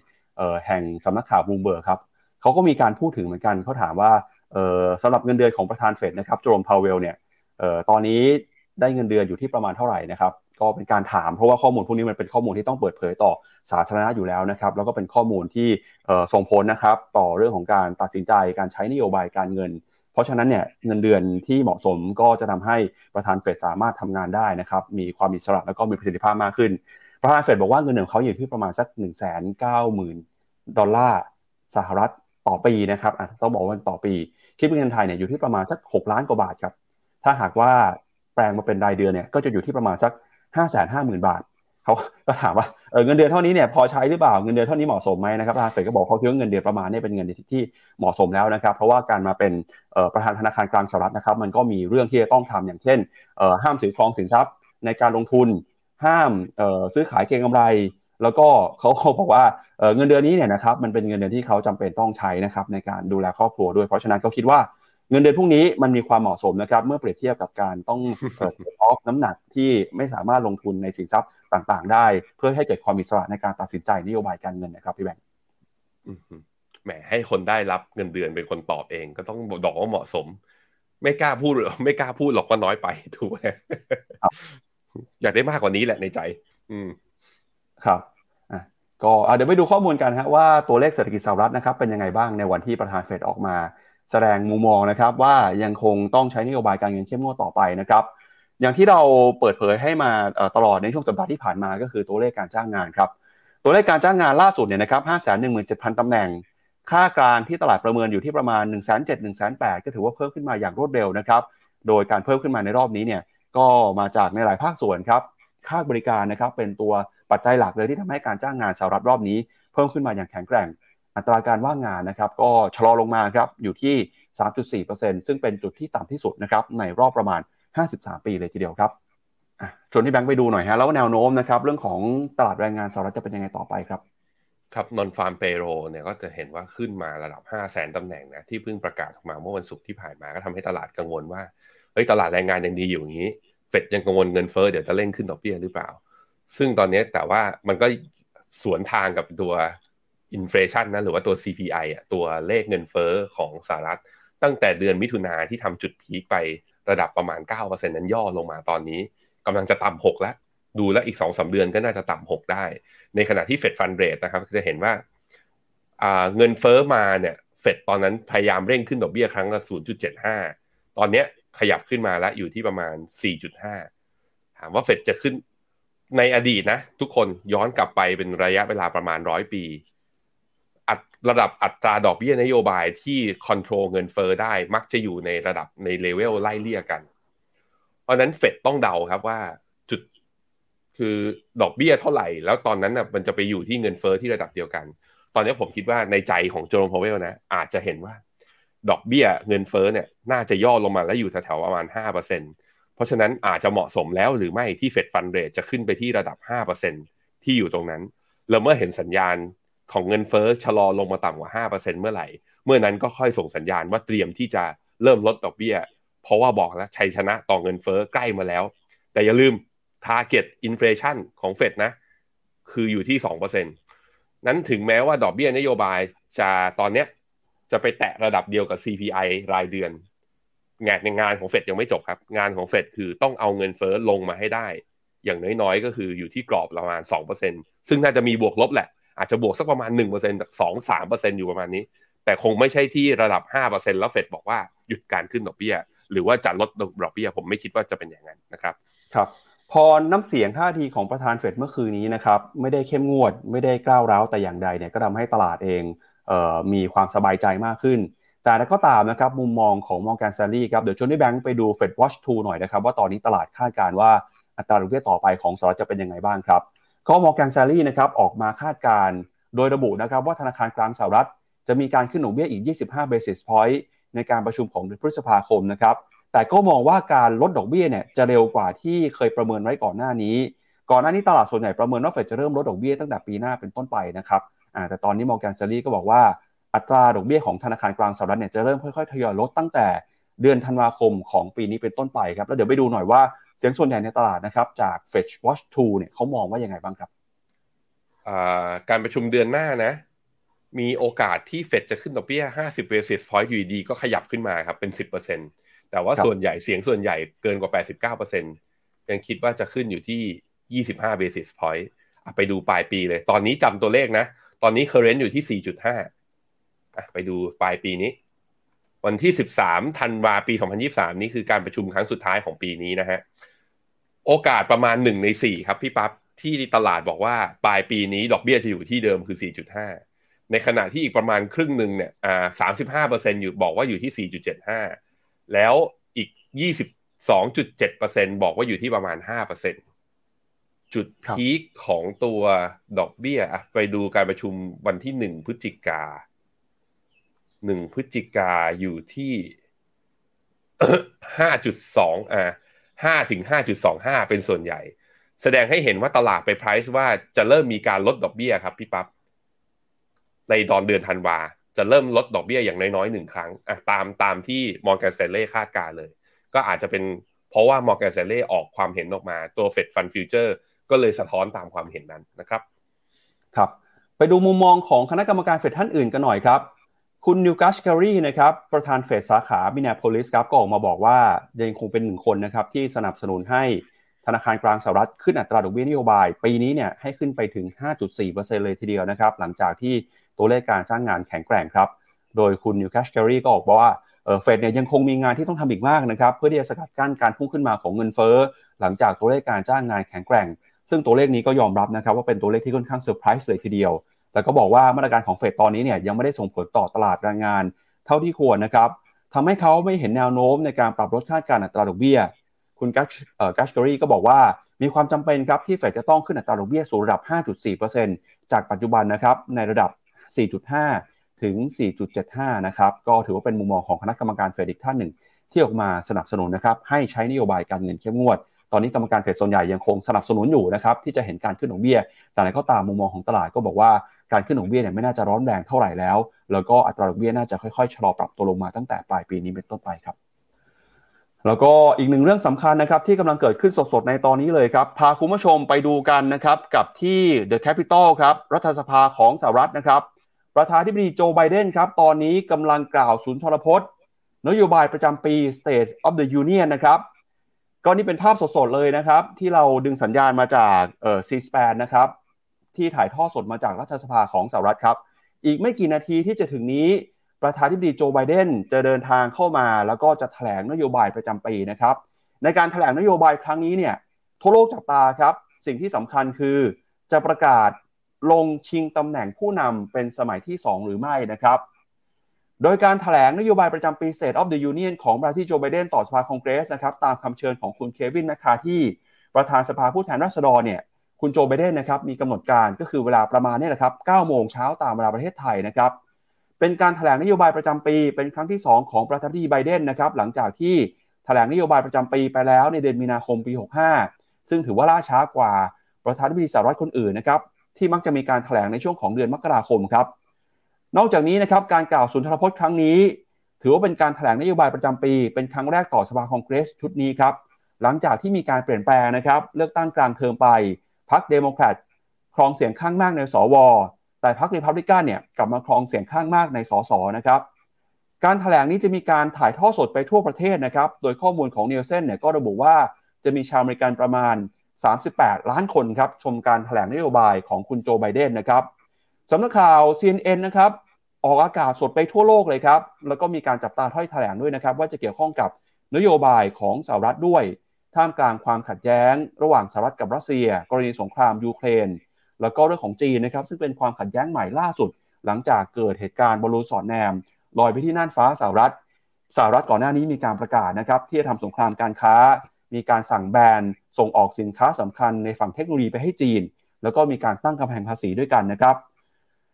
ความตึงเครียดจากเหตุการณ์ต่าง ๆ เหล่านี้ครับทำให้ทั่วโลกยิ่งต้องจับตานโยบายต่างประเทศของสหรัฐในรอบนี้นะครับ นอกจากนี้สิ่งหนึ่งที่สำคัญก็คือ เรื่องของเพดานหนี้สาธารณะของสหรัฐครับ ที่คาดว่าประธานาธิบดีโจไบเดนนะครับจะเรียกร้องให้สภาคองเกรส เพิ่มเพดานหนี้จากระดับ 31.4 ล้านเนี่ยเพิ่มขึ้นมาสูงขึ้นเพื่อเป็นการหลีกเลี่ยงการผิดนัดชำระหนี้แล้วก็ป้องกันเหตุการณ์ government shutdown นะครับแล้วก็นอกจากนี้ครับเรื่องของการเมืองนะฮะตลาดก็รอดูกันว่า คุณโจไบเดนจะใช้โอกาสนี้ ในการปราศัยหาเสียงอย่างไม่เป็นทางการหรือเปล่า เนื่องจากในอีก 2 ปีข้างหน้านี้นะครับก็จะถึงช่วงของการชิงตำแหน่งเลือกตั้งประธานาธิบดีในสมัยที่ 2 ครับตลาดก็รอดูนะครับว่าคุณโจไบเดนเนี่ยจะประกาศชิงตำแหน่งหัวหน้าพรรคเดโมแครตเพื่อต่อสู้ในศึกประธานาธิบดี ในสมัยที่ 2 ที่จะเกิดการเลือกตั้งนะครับในปี 2024 ด้วยหรือไม่ โดยคาดว่าเขาเนี่ยจะมีการกล่าวถึงความสำเร็จผลงานของรัฐบาลนะครับ โดยระบุถึงเศรษฐกิจที่ฟื้นตัว จากการแพร่ระบาดของโควิดตลาดแรงงานนะครับมีความแข็งแกร่งอัตราการว่างงานลงมาต่ำที่สุดในรอบ 53 ปีแต่นั้นก็ตามสิ่งที่หลายคนกังวลก็คือ ท่าทีแล้วก็สุขภาพของคุณโจไบเดนนะครับ ปีนี้เนี่ยเป็นปีที่เขามีอายุ 80 ปีนะครับพี่แบงค์อีกปีหนึ่งก็คือ 81 82 ปีนะครับ สุขภาพยังแข็งแรงดีอยู่ไหม ความเฉียบคม ความหลักแหลม ความไวต่อเหตุการณ์นะครับ จะพร้อมหรือเปล่าที่ลงชิงตำแหน่ง ประธานาธิบดีในสมัยที่ 2 ท่ามกลางคะแนนเสียงของประธานาธิบดีโจไบเดนนะครับที่กำลังตกต่ำลงมาเรื่อยๆนะครับสำนักข่าวรอยเตอร์นะครับก็บอกว่าตอนนี้เนี่ยโพนะครับคะแนนความนิยมของชาวอเมริกันก็บอกว่าให้เสียงสนับสนุนนะครับคุณโจไบเดนเพียงแค่ประมาณ 41%เท่านั้นครับแล้วก็บอกด้วยนะครับว่า 65%ของชาวอเมริกันเนี่ยคิดว่าประเทศตอนนี้กำลังมาในทิศทางที่ผิดทางนะครับถ้าเปรียบเทียบกับปีที่แล้ว คุณโจไบเดนคะแนนเสียงมากกว่านี้นะครับแล้วก็เป็นคะแนนเสียงที่ความนิยมต่ำที่สุดตั้งแต่ที่ดำรงตำแหน่งประธานาธิบดีมาเลยครับพี่แบงค์อืมแกบอกว่าแกจะลงอีกครั้งหนึ่งไม่ได้ไม่ได้แปลว่า คือจะเป็นตัวแทนของเดโมแครตนะก็ต้องไปเขาเรียกว่าไปแข่งกันเองภายในพรรคก่อนอีกทีหนึ่งอีกสองปีแกจะอายุแปดสิบสองคำถาม เอาคำถามสั้นๆลองถามคนดู ประมาณสามพันคนในทุกแพลตฟอร์มรวมกัน คุณคิดว่า คุณโจไบเดนจะประกาศลงไหมปั๊บคิดว่ายังไงอะปั๊บบอกก่อนเลย ผมคิดว่าแกจะคิดว่าลงใช่ไหมก็จะเป็นประธานาธิบดีที่อายุตอนครบสมัยนะจะไปครบสมัยตอนอายุแปดสิบหกโอ้โห สมมุติว่าได้นะ สมมติว่าได้ แข่งกับคุณทรัมป์อะทรัมป์ก็น่าจะประกาศลงด้วยเหมือนกัน แต่ว่าก็เหมือนกันครับ ทั้งทรัมป์และคุณโจไบเดนก็ต้องไปแข่งกันเองกับผู้สมัครอ่าคนอื่น ๆ ที่อยู่ในพรรคเดโมแครตแล้วก็รีพับลิกันอีกทีหนึ่งด้วยว่าเป็นอย่างไรอะ เรามาดูกันนะพรุ่งนี้น่าจะได้รู้แล้วว่าคุณโจไบเดนแต่จริง ๆ วันเนี้ยแล้วเดี๋ยวใครอยากรู้ว่าเป็นยังไงนะไม่ได้ตามข่าวพรุ่งนี้เช้าเดี๋ยวเราเอามาเล่ากันอีกทีหนึ่งครับว่าสุดท้ายแล้วแกจะลงสมัครชิงประธานาธิบดีในสมัยที่สองหรือเปล่านะครับ ครับมีเอ่อคุณ Robot Channel นะครับพิมพ์มาบอกพิมพ์มาตอบพี่แบงค์แล้วว่าลงนะฮะอะลงถ้าใครคิดว่าจากอำนาจลงจากอำนาจหรือลงอีกสมัยครับอะถ้าใครใครคิดว่า เอ่อจะลงอีกสมัยหนึ่งนะครับ ให้พิมพ์เลขหนึ่งมาแล้วกันครับอ่าแล้วบอกเหตุผลหน่อยว่าเพราะอะไรนะครับ แต่ถ้าเกิดคิดว่าไม่ลงแล้วไม่ไหวแล้วพิมพ์เลขสองมาแล้วกันครับ แล้วเดี๋ยวเรามาดูกันว่าคุณผู้ชมรายการเราจะให้เหตุผลว่าอะไรบ้างนะครับอ่าฮะครับผมครับอ่าอันนี้ก็เป็นเรื่องของสหรัฐนะครับ ที่ต้องจับตากัน คุณโจไบเดนยังเข้ามาไม่ถึงนะครับโอ้ถ้าไปดูภาพนี่มีบุคคลสำคัญหลายคนเข้ามานะครับคุณเบอร์นีแซนเดอร์สครับอดีตผู้สมัครชิงตำแหน่งเนี่ยเดินเข้ามาด้วยเมื่อสักครู่นี้คุณเบอร์นีแซนเดอร์สยัง สวมหน้ากากอนามัยอยู่เลยนะครับขณะที่ตอนนี้เนี่ยทุกคนก็เออไม่ได้สวมหน้ากากแล้วนี่เป็นคุณกมลาแฮร์ริสนะครับกับคุณเควินแมคคาร์ธีนะครับประธานสภาผู้แทนราษฎรของสหรัฐนะครับอันนี้ก็เป็นความตื่นเต้นนะครับเช้านี้ที่ต้องจับตากันกับท่าทีถ้อยแถลงของประธานวิดีโจไบเดนครับพี่แบงค์อืมครับผมไปดูหน่อยครับมีคนตอบมาเยอะเลยนะครับ ครับคุณเซตบอกว่าสองเรื่องปัญหาสุขภาพ คุณคันเยวีบอกอำนาจมันหอมหวน หอมหวานหอมหวาน บอกอคุณ moving on บอกว่าความนิยมต่ำลงแล้วก็อายุมาก เรื่องอายุเนี่ยมีผลเหมือนกัน เดี๋ยวเดี๋ยวเดี๋ยวเดี๋ยวคุณพลันยูบอกอยากอยู่ยาวแปดปี เหมือนประธานาธิบดีคนอื่นในอดีตใช่ไหมโอบามาอย่างนี้ใช่ไหมอ่าคุณสุนิดาบอกขี่หลังเสือเหรอตำแหน่งประธานาธิบดีนี่คือหลังเสือเหรอฮะคุณบุญบอกว่าลงครับ ไม่งั้นเวลาไปพูดที่ไหนในช่วงที่ดำรงตำแหน่งอยู่ก็จะไม่มีน้ำหนัก อ๋อต้องพูดว่าลงไว้ก่อนแล้วเดี๋ยวค่อยไปว่ากันใช่ไหมอ่าก็มีเหตุผลนะ อันนี้เป็นเหตุผลทางการเมืองอืผมว่าคล้ากันเลยนะพี่ปั๊บเท่าที่ดูเนี่ย มีทั้งคนเห็นด้วยว่าลง แล้วก็เหตุผลที่จะไม่ลงมันก็มีเหตุผลมีน้ำหนัก ซึ่งส่วนใหญ่ก็คิดว่าน่าจะเป็นเรื่องอายุแล้วก็สุขภาพของแกนั่นแหละว่าแกจะยืนระยะได้จริง ๆ หรือเปล่า เพราะว่าประธานในวิดีไม่ได้ทำงานเบาๆแน่ๆต้องงานหนักแน่นอนนะครับ ครับ ชวนให้แบงค์ไปดูราคาหุ้นซูมหน่อยครับก่อนที่ไปดูข่าวนะครับ เมื่อวานนี้ราคาหุ้นซูมเนี่ยก็ปรับตัวขึ้นมาหลังจากที่มีข่าวว่าจะมีการปลดพนักงานนะครับ หุ้นซูมเป็นยังไงบ้างเดี๋ยวไปดูราคากันหน่อยครับ อืมราคาเมื่อวานนี้บวกขึ้นมาได้ 9.8%แต่ยังไม่ชนแนวต้านสำคัญคือเส้นค่าเฉลี่ย 200 วันนะพวกหุ้น Big Tech เนี่ยทะลุกันไปแล้วซูมยังนะครับ แต่ว่าก็เห็นว่าเริ่มมี pattern ของการ rebound เรื่อยๆ หลังจากที่เหมือนเป็นถ้าเป็นชีพจรคนก็เหมือนแบบ นอนตายไปแล้วสักระยะหนึ่งนะนี่ดีดขึ้นมาใหม่อีกรอบหนึ่งมีสัญญาณที่ดีครับ เกิดอะไรขึ้นกับซูมเมื่อวานนี้นะครับ เมื่อวานนี้ซูมออกมาประกาศว่าเตรียมจะปลดพนักงาน 1,300ตำแหน่งเลยครับ รวมมาถึงมีการตัดเงินเดือนผู้บริหารด้วยนะครับสำนักข่าว VOA ก็รายงานว่าซูมเนี่ยซึ่งเป็นบริษัทผู้ให้บริการซอฟต์แวร์ ด้านการประชุมทางไกลแล้วก็ประชุมออนไลน์ ประกาศปรับลดพนักงาน 1,300ตำแหน่งหรือประมาณ 15%ของพนักงานในองค์กรนะครับแล้วก็ยังมีการปรับลดเงินเดือนของผู้บริหารด้วย หลังจากที่ความนิยมนะครับซอฟต์แวร์นี้เนี่ยลดลงมาตามสถานการณ์การแพร่ระบาดที่ตอนนี้เริ่มคลี่คลายไปนะครับ ทางซูมประกาศปลดพนักงาน พร้อมกับหันเงินเดือนของผู้บริหารลงนะครับ 20%ซึ่งคุณเอริกหยวนซีอของซูมก็บอกว่าการปรับลดพนักงานในองค์กรครั้งนี้เนี่ยนะครับเกิดขึ้นพร้อมกับการปรับเงินเดือนของเขาลงด้วย เขาปรับเงินเดือนตัวเองลงถึง 98%นะครับในปีงบประมาณที่จะถึงนี้ โดยบอกว่า เราจะทำงานอย่างหนักนะครับ แต่ก็ให้ความแต่เราก็ได้ทำผิดพลาดเช่นกัน เขาไม่ได้ใช้เวลามากพอนะครับในการวิเคราะห์ว่าเราควรจะให้ความสำคัญกับการเติบโตอย่างยั่งยืนในอนาคตหรือไม่นะครับ ซึ่งซูมเนี่ยก็กลายเป็นชื่อเรียกติดหูนะครับในช่วงที่ผู้คนต้องทำงานอยู่บ้าน เนื่องจากการแพร่ระบาดของโควิดทำให้ซูมครับได้รับความนิยมในฐานะซอฟต์แวร์ประชุมออนไลน์แล้วก็ประชุมทางไกล ที่ใช้กันอย่างแพร่หลายนะครับในช่วงโควิดที่ผ่านมา อย่างไรก็ตามเนี่ยพอ สหรัฐนะครับแล้วก็เมืองใหญ่ๆ ทั่วโลกกลับมาเปิด คนกลับไปทำงานในออฟฟิศแล้ว ความต้องการใช้ซูมก็ลดน้อยลงไปครับ ซึ่งซูมนะครับถือว่าเป็นบริษัทเทคโนโลยีรายล่าสุดครับที่ประกาศปลดพนักงาน เพื่อรับมือกับต้นทุนที่สูงขึ้น แล้วก็ความเสี่ยงเศรษฐกิจถดถอยนะครับโดยนักวิเคราะห์ก็คาดการณ์ว่ารายได้ของซูมจะเพิ่มขึ้นมาประมาณ 6.7%ในปีบัญชีปี 2022 นะครับ เมื่อเทียบกับการเติบโตที่พุ่งสูงขึ้นไปกว่า 4 เท่าตัว แล้วก็ 9 เท่าตัวในปี 2021 นะครับ คือช่วงนั้นเนี่ย พอเกิดการล็อกดาวน์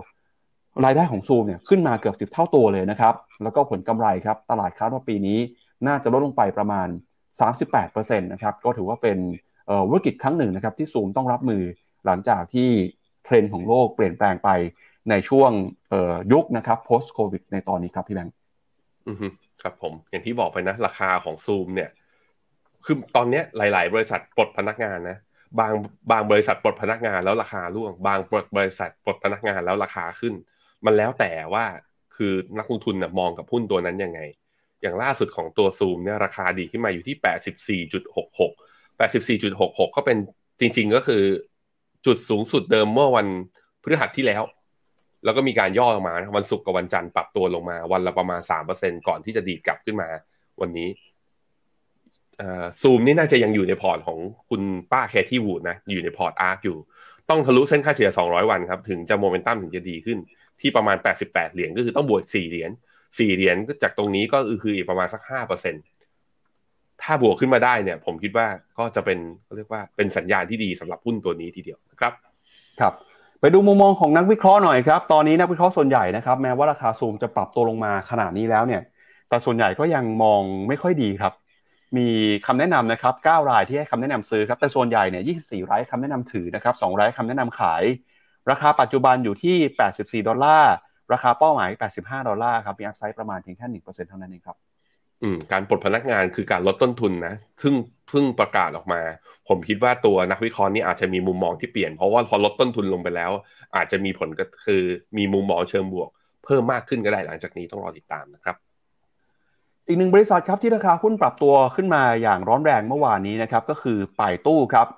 Baidu เนี่ยนะครับออกมาเปิดเผยครับว่าจะมีการเปิดตัวแชทบอทนะครับคล้ายๆกับ Chat GPT ของ Microsoft เลยนะครับแชทบอทนี้เนี่ยเขาจะตั้งชื่อว่า e r n i e Bot ฮะโดยแชทบอทนี้นะครับจะทำงานโดยใช้สไตล์ใช้ระบบคล้ายๆกับ Chat GPT เลยนะครับ ถ้าเป็นภาษาอังกฤษเนี่ยเขาจะเรียกว่า e r n i e Bot แต่ถ้าเป็นภาษาจีนเนี่ยเขาจะเรียกว่าหวนซินอี้เหยียนนะครับการเปิดตัวครั้งนี้ส่งผลทำให้ตลาดค่อนข้างตื่นเต้นครับราคาหุ้นของป่ายตู้ในตลาดหุ้นฮ่องกงเมื่อวานนี้ บวกขึ้นมากว่า 13%เลยนะครับ แล้วก็ราคาขึ้นไปทำจุดสูงสุดในรอบประมาณ 11 เดือน หรือว่าใกล้เคียงกับจุดสูงสุดในรอบ 1 ปีนะครับปายตู้บอกครับว่าแชทบอท AI ของบริษัทเนี่ยมีแนวโน้มที่จะเสร็จสิ้นการทดสอบ ภายในเดือนมีนาคมนี้นะครับก่อนที่จะเผยแพร่สู่สาธารณะ โดยคำว่า Ernie Bot เนี่ยย่อมาจากคำว่า Enhance Representation through Knowledge Integration นะครับ การออกมาเปิดเผยผลิตภัณฑ์ใหม่ครั้งนี้นะครับก็เกิดขึ้นตามหลัง ChatGPT ที่สนับสนุนโดย Microsoft นะครับของ OpenAI แล้วก็เมื่อวานนี้ Google เนี่ยเพิ่งมีการเปิดตัว Bard ซึ่งเป็นแชทบอท AI เช่นกันปายตู้บอกว่าสิ่งที่ทำให้ e a r n i e Bot นะครับแตกต่างจากแชทบอทอื่นก็คือ การรวมความรู้ที่กว้างขวางเข้ากับข้อมูลจำนวนมหาศาลส่งผลให้เกิดความเข้าใจแล้วก็ความสามารถในการสร้างสรรค์ผลงานนะครับการตอบคำถามที่ดีเยี่ยมป่ายตู้ก็ได้มีการเปิดตัวโมเดลภาษาขนาดใหญ่ตั้งแต่ปี 2019 แล้วนะครับ มีการพัฒนาเป็นชุดโมเดลขนาดใหญ่ขั้นสูง ที่สามารถจัดการงานได้หลากหลาย เช่น การทำความเข้าใจภาษานะครับ การสร้างภาษาแล้วก็การสร้างข้อความที่เป็นรูปภาพ โดยในการนำเสนอเมื่อต้นปีที่ผ่านมานะครับ ประธานฝ่ายเทคของป่ายตู้ก็ย้ำถึงความสำคัญของ AI นะครับที่จะเข้ามามีผลต่อบริษัทมากขึ้นเรื่อยๆครับไปดูราคาป่ายตู้กันหน่อยครับนี่ฮะราคาป่ายตู้ของที่ที่จดทะเบียนใน NASDAQ นะ เมื่อคืนนี้บวกขึ้นมาได้ 12%อยู่ที่ 160 160 เหรียญ 160เหรียญนี่เป็นจุดสูงสุดที่เราไม่เคยเห็นมาเลยนับตั้งแต่วันที่3มีนาคือเกือบเกือบหนึ่งปีทีเดียว ดีขึ้นมาได้ค่อนข้างโอเค แล้วเป็นการดีขึ้นมาเพื่อตอบรับกับข่าวนี้โดยเฉพาะเลย เพราะว่างบของไตรมาส4เนี่ยของป่ายตู้ยังไม่ออกนะจะออกจริง ๆ คือวันที่23กุมภาก็ต้องมารอดูกัน ซึ่ง2ไตรมาสล่าสุดที่ผ่านมาจริงๆไปตู้ก็มีกำไรคงที่นะกำไรต่อหุ้นอยู่ที่ประมาณ2.3เหรียญในขณะที่ยอดขายก็โตขึ้นมาเรื่อยๆ ตัวนี้อัตลาอาจจะมีความคาดหวังว่าถ้า ตัว AI ตัวแชทบอทตัวนี้ฉลาดได้ใกล้เคียงกับตัว Chat GPT หรือว่ามากกว่าเนี่ย เอาละสงคราม AI กำลังมาแล้วครับนำโดย Microsoft มาก่อน แล้วก็ล่าสุดก็ Google ก็มาใช่ไหม Bard แชทบอทแล้วก็ไปตู้ ตอนนี้เหลือใครอะที่น่าจะมี AI อีกมีใครเทสลาใช่ไหมมีรถเยอะ แต่เทสลาไม่น่าจะทำแชทบอทลองมาดูครับ คู่แข่งใน เกมเรื่อง Search Engine ในอนาคตเนี่ยผมคิดว่าหน่าตัวจากการที่เราได้เราทุกคนนะได้ทดลองใช้ Chat GPT ต้องบอกว่ามันมันเปลี่ยนอะไรหลาย ๆ อย่างทีเดียว แล้วผมก็เห็นหลาย ๆ คนเริ่มใช้ Chat GPT ในการช่วยในการตัดสินใจหรือว่าช่วยในการหาข้อมูลเพิ่มเติม ซึ่งมันมันมันเห็นชัดว่าประสิทธิภาพและความเร็วนั้นดีกว่าการใช้ Google Search พอสมควรทีเดียวนะครับ ครับ แล้วก็ไม่ใช่แค่ป่ายตู้นะครับที่ราคาหุ้นเมื่อวานนี้บวกขึ้นมาเดี๋ยวไปดูราคาป่ายตู้ในมุมมองของตลาดหน่อยฮะแล้วเดี๋ยวไปดูกันว่าอีกเจ้าหนึ่งคือ Microsoft นะครับราคาหุ้นช่วงที่ผ่านมาเป็นยังไงบ้างครับ ก็ถ้าไปดูราคาของป่ายตู้เนี่ยนะครับจะเห็นว่านักวิเคราะห์ส่วนใหญ่ตอนนี้ครับ 38 รายให้คำแนะนำซื้อครับไม่มีใครให้คำแนะนำขายเลยนะครับราคาปัจจุบันอยู่ที่ 160เอ่อหยวนนะครับราคาเป้าหมาย 172หยวนครับอัพไซด์ประมาณ7%ครับ ไปดูต่อครับ ไปดูต่อที่ Microsoft บ้างครับ Microsoft ก็ตื่นเต้นเช่นกันนะครับ เมื่อวานนี้เนี่ย Microsoft ออกมาบอกว่า ChatGPT ที่มีการเปิดตัวไปก่อนหน้านี้นะครับ จะนำฟังก์ชันหรือก็การตอบคำถามต่างๆเนี่ยไปฝังนะครับ อยู่ใน Bing ซึ่งเป็น Search Engine ของ Microsoft ด้วยนะครับ โดย Microsoft เปิดเผยเมื่อวานนี้ครับบอกว่าจะนำ ChatGPT เนี่ยไปใส่ไว้ใน Bing นะครับ ซึ่งจะช่วยให้การค้นหาเนี่ยมีความแปลกใหม่ แล้วก็เป็นการเปลี่ยนแปลงครั้งใหญ่ ในรอบ 15 ปีเลยทีเดียวตั้งแต่ที่ระบบคลาวด์ถือกำเนิดขึ้นมานะครับ Bing เวอร์ชันใหม่ครับจะทำให้การค้นหาสนุกขึ้น มีโหมดแชทนะครับแบ่งเป็นเซสชันแยก มีการคุยได้นะครับถามตอบได้ ให้ช่วยจัดทริปเดินทางได้ จัดเมนูอาหารสำหรับคนที่แพ้อาหารได้นะครับให้แต่งนิทานให้ด้วยนะครับ Microsoft ก็ยังแสดงการตอบคำถามจากแชทบอทด้วยนะครับ บอกว่าสามารถใช้ควบคู่ไปกับการค้นหาแบบธรรมดาได้ เพื่อให้การค้นหาสมบูรณ์มากยิ่งขึ้น แล้วก็ Microsoft ก็บอกว่า ตอนนี้เนี่ยเปิดให้คนทั่วไปนะครับเข้าไปใช้งานดิงเวอร์ชันทดสอบได้ โดยเวอร์ชันนี้นะครับ ก็จะคล้ายๆกับการใช้ AI ฮะซึ่งจะเห็นว่ามีความนิยมมาก บางช่วงบางตอนเนี่ยโปรแกรมก็ค้างไปเหมือนกันนะครับ เพราะคนอยากจะมาลองใช้เยอะมากเลยครับ แล้วก็เมื่อวานนี้นะครับ Google ออกมาเปิดตัวแชทบอทที่ชื่อว่า Bard แล้วเดี๋ยวยังไงวันพุธเนี่ยก็คือวันนี้นะครับ จะมีการแถลงข่าวใหญ่ ต้องรอดูกันว่าฟังก์ชันต่างๆ ของ Bard จะทำอะไรได้บ้างนะครับ เดี๋ยวเราไปดูข้อมูลเพิ่มเติมกันหน่อยนะครับว่า Bing เวอร์ชันใหม่นะครับ ที่กำลังจะเปิดตัวเนี่ยจะมีอะไรบ้างนะครับ Bing เวอร์ชันใหม่ของ Microsoft นะครับ ก็จะมีข้อความมีที่ให้ถามตอบนะครับ ก็สามารถใช้ AI เนี่ยในการช่วยประเมินผลได้อะถ้าดูจากฝั่งซ้ายเนี่ยจะเป็นการ search แบบธรรมดา ถ้าดูจากฝั่งขวาเนี่ยจะเป็นให้ AI ช่วยตอบนะครับ ก็สามารถเข้าไปปรับแต่งได้เช่นกัน แล้วก็การแชทเนี่ยจะมีการแชทในหลากหลายรูปแบบ ให้หาข้อมูล ให้จัดคอสอาหารได้ ขอเมนูอาหารได้ด้วยนะครับพี่แบงก์ก็ถือว่าโอ้โหสัปดาห์สองสัปดาห์นี้นี่หุ้นในกลุ่มเทคนี่ตื่นเต้นมากนะครับ มีการปรับตัวเคลื่อนไหวกันอย่างน่าสนใจทีเดียว เดี๋ยวพาคุณผู้ชมไปดูหน่อยฮะว่าแล้วตั้งแต่ช่วงต้นปีที่ผ่านมานะครับ หุ้นของ NASDAQ ร้อยนะครับ year to date เป็นยังไงบ้าง แน่นอนครับว่ากระแส AI ที่ตื่นตัวขึ้นมาทำให้หุ้นต่างๆ ของบริษัทเหล่านี้ปรับตัวบวกขึ้นมาได้ Microsoft year to date บวกขึ้นมา 10%นะครับ Google บวกขึ้นมาแล้ว20% Meta 56% Apple 18% Tesla บวกขึ้นมา 66%แล้วครับ อันนี้ก็เป็นความเคลื่อนไหวนะครับของกลุ่มเทคโนโลยีในสหรัฐฮะ แล้วก็ตอนนี้นะครับเเปิดตัวอย่างเป็นทางการแล้วนะครับ เราก็จะเห็นว่าในสภาคองเกรสของสหรัฐครับ ก็เริ่มมีการเเริ่มนะฮะ มีบุคคลสำคัญต่างๆเนี่ยทยอยเดินเข้ามาในรัฐสภาแล้วนะครับ คุณโจไบเดนครับกำลังจะเดินเข้ามาแล้ว ถ้าเราดูภาพนะครับ นี่กำลังแนะนำตัวสมาชิกคนสำคัญของรัฐบาลนะครับ คุณโจไบเดนมาหรือยังฮะยังเดินเข้ามาไม่ถึงนะครับ9โมงครับ อีก 3 นาทีนะครับรอสักครู่หนึ่งเดี๋ยวถ้าเกิดมีภาพสดๆ เราจะให้ดูกันอตอนนี้คนที่เดินเข้ามาแล้วเนี่ยก็คือคุณแอนโทนีบริงเคนนะครับรัฐมนตรีว่าการกระทรวงต่างประเทศของสหรัฐ ตามหลังคุณบริงเคนก็คือคุณเจเน็ตเยเลนครับรัฐมนตรีว่าการกระทรวงการคลัง ตอนนี้ cabinet นะครับรัฐบาลกำลังเดินเข้ามาแล้ว แล้วก็จะเห็นว่ารัฐมนตรีกระทรวงอื่นเนี่ยกำลังเดินเข้ามา ก็รอบข้างนะครับรายล้อมไปด้วยสมาชิกของรัฐสภา สสของพรรคเดโมแครตนะครับก็ให้การต้อนรับปรบมือนะครับมีการจับไม้จับมือกัน มีผู้พิพากษา มีศาลสูงนะครับเดินทางเข้ามาด้วยนะฮะก็เป็นภาพสดๆที่เราแสดงให้เห็นตอนนี้อีกสักครู่หนึ่งถ้าเกิดคุณโจไบเดนเข้ามาเนี่ยเราจะเอาภาพกลับมาให้ดูกันอีกครั้งหนึ่งนะครับไปดูในประเด็นข่าวถัดไปครับเรื่องของ BP หน่อยครับ เดี๋ยวชวนที่แบงค์ดูราคาหุ้นของ BP หน่อยนะครับ ซึ่งเป็นบริษัทน้ำมันออของอังกฤษนะครับที่เปิดเผยผลประกอบการออกมาเมื่อวานนี้นะครับ เมื่อวานนี้เนี่ยเราจะเห็นว่าราคาหุ้นของ BP ครับก็เดินหน้าปรับตัวขึ้นมาได้อย่างต่อเนื่องนะครับ หลังจากที่มีการรายงานตัวเลขครับ รายได้แล้วก็กำไรเนี่ยขึ้นมาทำสถิติใหม่ในปี 2022 เลยนะครับสำหรับข่าว CNBC บอกว่า BP นะครับซึ่งเป็นบริษัทน้ำมันรายใหญ่ของอังกฤษ เปิดเผยผลกำไรในปี 65 ครับแต่ระดับสูงที่สุดเป็นประวัติการ all time high เลยนะครับ เพิ่มขึ้นมากว่า 2 เท่าตัวจากกำไรปีก่อนหน้า เนื่องจากราคาเชื้อเพลิงเนี่ยปรับตัวเพิ่มสูงขึ้น หลังจากที่รัสเซียเปิดฉากสงครามกับยูเครนนะครับ BP ระบุว่ากำไรปรับตัวเพิ่มมากขึ้นนะครับกำไรสุทธิก็เพิ่มมากขึ้นด้วยครับ ก่อนหน้านี้นักวิเคราะห์นะครับ ก็คิดว่ากำไรสุทธิเนี่ยจะอยู่ที่ประมาณสองหมื่นเจ็ดพันล้านเหรียญสหรัฐนะครับ แต่ตัวเลขจริงออกมาก็ใกล้เคียงกับที่ตลาดคาดการณ์นะครับ โดย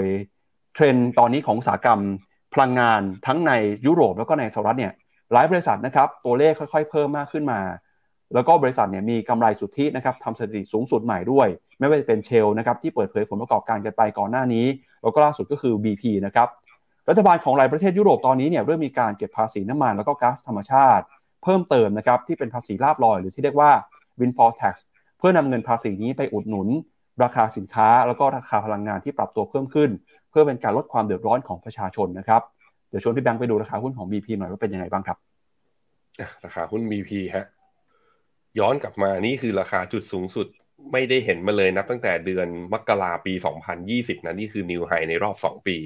ดีดขึ้นมา แต่ว่าถ้าดูเป็นตัวถามว่าทำไมตัว E ตัวนี้มันเป็นเซอร์ไพรส์ทางลบก็คือออกมาบริษัทมีกำไรก็จริง แต่กำไรน้อยกว่าที่ตลาดคาดการณ์นะครับ จริงๆ แล้วทิศทางของตัวหุ้นราคาน้ำมันเนี่ยปรับตัวขึ้นมาอย่างต่อเนื่องนะระยะสั้นก่อนหน้าที่ BP จะมีการประกาศตรงงบออกมาจะเห็นว่า จริงๆ แล้วหุ้นกลุ่มพลังงานสองสามวันทำการที่ผ่านมาปรับตัวลง แล้วเพิ่งจะมีการดีดขึ้นเพราะตัวนี้ WTI เราจะเห็นว่าดีดขึ้นเมื่อวานเนี้ย WTI บวกขึ้นมา 4%แล้วก็ตัว Blend crude oil เนี่ยบวกขึ้นมาได้ประมาณ 3%ผมคิดว่าเหตุการณ์หนึ่งที่น่าจะมีผลกับราคาน้ำมันอาจจะทำให้ดีดช่วงสั้นนะ แต่ว่าถ้ายังไม่ผ่านเส้นค่าเฉลี่ย100 วันเนี่ยยังไม่ได้เป็นขาขึ้น นั่นก็คืออย่างเมื่อวานนี้พี่ปั๊บรายงานมาแล้วว่าตุรกีเขามีเหตุการณ์แผ่นดินไหว คราวนี้ที่ตุรกีแผ่นดินไหวปุ๊บอะทางการตุรกีก็เลยมีการสั่งปิดท่าเรือชื่อท่าเรือเจฮันนะท่าเรือเนี้ยมีการส่งน้ำมันดิบอะส่งออกประมาณ 1 ล้านบาร์เรลในเดือนมกราหนึ่งล้านบาร์เรลเนี่ยยอดของการส่งออกน้ำมันนะของทั้งโลกเนี่ยอยู่ที่ประมาณ 100 ล้านบาร์เรล ต่อวัน หายไป1ล้านบาร์เรลก็คือหายไปประมาณ1%ซึ่งไอตัว1ล้านบาร์เรลของตุรกีเนี่ยส่งไปไหนก็คือส่งไปที่ยุโรปอะก็ต้องมารอดูกันเพราะฉะนั้นมีมันก็เลยเป็นมีความเป็นไปได้ส่วนหนึ่งครับว่าที่ราคาน้ำมันที่ทางอ่าทางฝั่งราคาน้ำมันโลกเนี่ยทั้ง WTI และ Brent เนี่ยดีดขึ้นมาส่วนหนึ่งก็เพราะว่า supply ส่วนหนึ่งมันชะลอจากการปิดท่าเรือ อันนี้ก็เป็นเล็กน้อย เพราะนั้นผมมองว่าเป็นจังหวะช่วงสั้นแหละ น่าจะเป็นช่วงสั้นถ้ากลับมาเปิดได้ ผมคิดว่าสุดท้ายก็กลับมาอยู่ที่ว่า แล้วจีนเปิดเมืองกันนี้ ความต้องการสินค้าจะกลับมาไหม ความต้องการราคาน้ำมันจะกลับมาหรือเปล่า จีนนี่แหละจะเป็นเรียกว่าเป็นตัวที่เราจะต้องมาวิเคราะห์กันต่อ เพราะว่าถ้าจีนเปิดเมืองกลับมาเต็มที่ความต้องการในการใช้น้ำมันกลับมาเต็มที่ ราคาน้ำมันอาจจะทะลุเหนือเส้นค่าเฉลี่ย100 วัน และนั่นน่าจะเป็นผลดีต่อหุ้นพลังงานรวมถึง BP ด้วยนะครับก็ไปดูกันนะครับกับมุมมองของตลาดต่อหุ้นของ BP นะครับว่าเป็นยังไงบ้างครับ มุมมองนักวิเคราะห์นะครับ ตอนนี้ 10 รายให้คำแนะนำซื้อครับ5รายให้คำแนะนำถือ แล้วก็ยังไม่มีใครที่ให้คำแนะนำขายในตอนนี้นะครับราคาเป้าหมายเนี่ยอยู่ที่ 41 ดอลลาร์นะครับราคาปัจจุบัน 37 ดอลลาร์ราคาขึ้นมาแล้วเนี่ยแต่ก็ยังคงมี upside อยู่ที่ประมาณ 10%ครับพี่แบงค์อือฮึครับผมครับ ไปดูกันต่ออีกหนึ่งบริษัทนะครับที่ประกาศผลประกอบการกันครับ ก็คือ SoftBank นะครับ SoftBank เนี่ยเพิ่งจะมีการรายงานผลประกอบการกันไปนะครับ ครั้งนี้ถือว่าเป็นครั้งแรกในรอบหลายปีเลยครับ ที่คุณมาซาโยชิซันเนี่ยไม่ได้เข้ามาร่วมนะครับในการถแถลงผลประกอบการครั้งนี้ อย่างไรก็ตามนะครับ แนวโน้มเนี่ยก็น่ากังวลนะครับ เพราะว่าผลประกอบการไตรมาสล่าสุดขาดทุนนะครับประมาณ 5,900 ล้านเหรียญสาเหตุสำคัญก็มาจากหุ้นในกลุ่มเทคโนโลยีที่ปรับตัวลงมาอย่างรุนแรงนะครับซอฟแบงก์เปิดเผยว่าบริษัทประสบกับภาวะขาดทุนนะครับคิดเป็นเงินประมาณ 83,000 ล้านเยนหรือประมาณ 5,900 ล้านดอลลาร์ในไตรมาสที่ 3 ของปี 65 นะครับในปีงบประมาณครับเนื่องจากกองทุน Vision Fund ครับของบริษัทเผชิญกับภาวะตลาดเทคโนโลยีที่เป็นขาลงนะครับแล้วก็เป็นการขาดทุนครั้งแรกในรอบเกือบ 2 ไตรมาสด้วย แถลงการด้านการเงินออกมาระบุนะครับว่ากองทุน Vision Fund ของบริษัทขาดทุนไป 730,000 ล้านเยนในไตรมาสที่3ครับหลังจากหุ้นของสตาร์ทอัพเผชิญกับสภาวะแวดล้อมที่ท้าทายอย่างต่อเนื่อง หลังจากที่อัตราดอกเบี้ยปรับตัวเพิ่มสูงขึ้นมา แล้วก็มีความกังวลเรื่องของเศรษฐกิจชะลอตัวด้วยนะครับ ผลประกอบการไตรมาสล่าสุดนี้สวนทางกับกำไรสุทธิในรายไตรมาสนะครับที่ออกมาเมื่อซอฟแบงก์สามารถทำกำไรอย่างมหาศาลได้จากการขายหุ้นอาลีบาบาของจีนนะครับในช่วงของไตรมาสที่ 2 ในปีงบประมาณ โดยคุณโยชิมัสึโกโตะประธานเจ้าหน้าที่ฝ่ายการเงินของซอฟแบงก์ก็เตรียมจะให้รายละเอียดนะครับแล้วก็นักวิเคราะห์ก็เตรียมจับตากันกับความคืบหน้าของการเข้าไปจดทะเบียน ตามแผนของบริษัทอาร์มซึ่งเป็นบริษัทออกแบบชิปนะครับของอังกฤษ ที่อยู่ในเครือของ SoftBank ด้วยครับพี่แบงค์ไปดูกันหน่อยครับ แล้วตอนนี้เนี่ยพอร์ตของ SoftBank นะครับเป็นยังไงบ้าง มีบริษัทไหนนะครับที่ยังอยู่ในแผนการลงทุนนะครับ แล้วก็มีข้อมูลอะไรเพิ่มเติมที่เรายังต้องจับตากันนะครับ ถ้าไปดูในแผนแผนการลงทุนของ SoftBank นะครับเราก็จะเห็นว่าพอร์ตของ Vision Fund ล่าสุดเนี่ยนะครับ มี NAV ปรับตัวลงไปนะครับ แล้วก็ถ้าไปดูในภาพรวมเนี่ยการถือครองสินทรัพย์ต่างๆนะครับ บริษัทที่ลงทุนก็มีการชะลอตัวลงมาจากมูลค่านะครับ Mark to Market ที่ย่อลงไปในช่วงไตรมาสที่ผ่านมาด้วยครับผมกำลังจะพาไปดูภาพ NAV นะครับล่าสุดเนี่ยก็ปรับตัวลงมานะครับในปี 2022 ช่วงปลายปีนะครับ จากที่เคยทะลุขึ้นไปนะครับ เกินกว่า1นึ่งแสนล้านเหรียญในตอนนี้ก็ค่อยย่อตัวลงมาแล้วนะครับ ขอหาภาพพอร์ตก่อนนะครับหลักๆครับ Equity Value of Holdings ครับหลักๆยังคงเป็น Alibaba ครับแล้วก็มี SBKK นะครับ SoftBank Vision Fund 1 SoftBank Vision Fund 2 นะครับถ้าไปดูในพอร์ตภาพรวมครับก็จะเห็นว่าหลายๆ พอร์ตการลงทุนเนี่ยหดตัวลงไปนะครับ การลงทุนของเขามีอะไรบ้างครับ มี Alibaba SBKK มี Latin America Funds มี Deutsche Telekom นะฮะแล้วก็มี ARM ด้วยครับ Vision Fund 1 ครับ ก็ ขับติดลบไปนะครับ ผลตอบแทนติดลบไปประมาณหกพันล้านเหรียญสหรัฐนะครับ อันนี้ก็เป็นภาพความเคลื่อนไหวนะครับเดี๋ยวเราค่อยไปดูภาพพอร์ตรวมครับ เดี๋ยวชวนพี่แบงค์ไปดูราคาหุ้นของ SoftBank หน่อยครับ ครับผมหุ้น SoftBank เนี่ย ถ้าย้อนหลังหนึ่งปีเนี่ย บวกประมาณสิบเปอร์เซ็นตั้งแต่ต้นปีบวกมาประมาณสามเปอร์เซ็นตนะแต่ว่าเมื่อวานนี้อะตอนนี้เลยเนี่ยตอนนี้เลยลบอยู่ประมาณหกเปอร์เซ็นหกจุดหกเปอร์เซ็น ลงมาต่ำกว่าเส้นเฉลี่ยหนึ่งร้อยวันอีกรอบหนึ่งด้วยเหมือนกัน คือราคาดูยังเป็น pattern ยังตอบไม่ได้เลย แต่ว่าการยืนเหนือเส้นค่าเฉลี่ย200 วันเนี่ยก็แปลว่าเป็น sideway แต่ว่าผมคิดว่า downside เนี่ย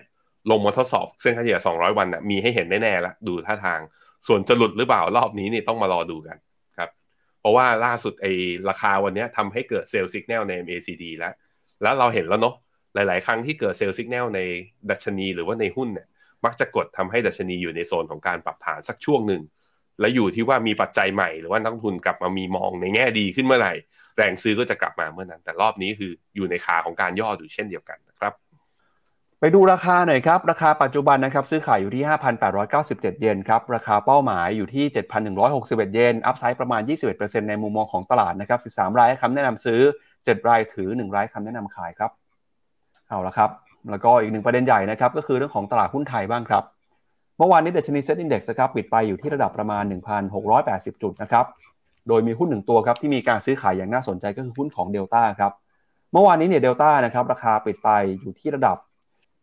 970 บาทต่อหุ้นนะครับบวกขึ้นมา 2%ครับ แล้วก็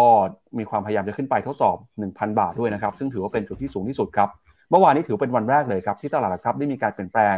หน่วยการซื้อขายหุ้นของเดลต้า จากเดิมเนี่ยซื้อขายขั้นต่ำ100 หุ้น ไปเป็นซื้อขายขั้นต่ำ50 หุ้นนะครับ เนื่องจากเดลต้าเนี่ยเป็นหลักทรัพย์ที่มีราคาปิดเกินกว่า 500 บาทขึ้นไปติดต่อกัน 6 เดือนนะครับทำให้ต้องมีการเปลี่ยนจำนวนในการซื้อขั้นต่ำนะครับ ซึ่งเดลต้านะครับก็ถือเป็นบริษัทที่มีการปรับตัวขึ้นมาร้อนแรง เขาทำธุรกิจนะครับในการจำหน่ายผลิตภัณฑ์ด้านการจัดการระบบกำลังไฟฟ้าชิ้นส่วนอิเล็กทรอนิกส์นะครับ แล้วก็เครื่องมือที่เกี่ยวข้องกับ EMI ฟิลเตอร์แล้วก็มีฐานการผลิตอยู่ในภูมิภาคต่างๆ ทั่วโลกไม่ว่าเป็นเอเชียยุโรปอเมริกาใต้ การแรงเก็งกำไรนะครับในช่วงวัน 2 วันที่ผ่านมาก็ถือว่าเข้ามาเพิ่มมากขึ้นนะครับก็นำให้ตอนนี้เนี่ยเดลต้าเป็นหุ้นหนึ่งตัวที่ร้อนแรงแล้วก็ถือว่า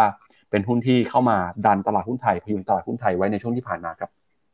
กับผมถ้านับตั้งแต่ตอนต้นเดือนธันวานะนี่ดูหุ้นเดลต้าผมวัดเป็น percentage นับตั้งแต่เดือนธันวาเป็นต้นมาจนถึงตอนเนี้ยเดลต้าบวกมาแล้ว 44เปอร์เซ็น แล้วเซ็ตห้าสิบล่ะครับเป็นยังไงบ้าง เพราะว่าเดลต้าเข้าไปคำนวณอยู่ในเซ็ตห้าสิบแล้วเนาะในเซ็ตห้าสิบถ้านับตั้งแต่เดือนธันวา ก็บวกขึ้นมาด้วยเหมือนกันนะฮะเดือนธันวาเอาอยู่นี่ เอาบวกมาไม่เท่าไหร่เนี่ยบวกมาไม่ถึงหนึ่งเปอร์เซ็นพี่ปับ๊บครับ โอ้ก็แสดงให้เห็นว่า การบวกรอบนี้ของหุ้นนะ เป็นการบวกแบบเรียกว่าไม่ได้บวกทุกตัว ต้องเลือกตัวให้ดี จริง ๆ หุ้นไทยเราอยู่ในเฟสของการแบบว่า ซื้อแบบซื้ออินเด็กไปอะอาจจะไม่ค่อยได้อะไร แต่ว่าเลือกหุ้นมายังมีโอกาสอยู่นะครับครับไปดูมุมมองของนักวิเคราะห์จากบูมเบิร์กหน่อยครับ ราคาปัจจุบันนะครับโอ้ต้องบอกว่าความเห็นค่อนข้างแตกต่างกันเยอะเลยนะฮะส่วนใหญ่ให้คำแนะนำขายหุ้นเดลต้านะครับอันนี้ต้องบอกเป็นมุมมองของบูมเบิร์กนะครับไม่ใช่มุมมองของ Finnomena นะครับบูมเบิร์กบอกว่าราคาปัจจุบันเนี่ยอยู่ที่ 970 ใช่ไหมครับ ราคาเป้าหมายของนักวิเคราะห์ส่วนใหญ่อยู่ที่ 585 บาทเองฮะแล้วก็ downside ประมาณ 40%ส่วนใหญ่คำแนะนำขายนะครับเพราะฉะนั้นหุ้นตัวนี้ก็ต้อง ซื้อขายกันอย่างระวังด้วยครับเดี๋ยวกลับไปดูที่สหรัฐกันหน่อยฮะตอนนี้คุณโจไบเดนน่าจะเดินทางเข้ามาที่อาคารรัฐสภาเป็นที่เรียบร้อยแล้วนะครับมาแล้วครับโจไบเดนฮะกำลังเตรียมการจะแถลงนโยบายประจำปีนะครับ ก็9โมงตรงเลยฮะอันนี้ขึ้นที่โพเดียมแล้วนะครับ เตรียมจะแถลงนะฮะก็จับตากันนะครับ รายการเราน่าจะจบไปก่อนที่เขาจะแถลงเสร็จนะครับ จับตากันไม่ว่าจะเป็นเรื่องของนโยบายต่างประเทศครับ เรื่องของรัสเซียกับยูเครนจะว่ายังไง รื่องของความขัดแย้งระหว่างจีนจะว่ายังไง เรื่องของเศรษฐกิจที่ฟื้นตัวขึ้นมา คุณโจไบเดนมองว่าเศรษฐกิจสหรัฐจะเติบโตต่อไปแค่ไหน เพดานหนี้สาธารณะนะครับจะเป็นอย่างไร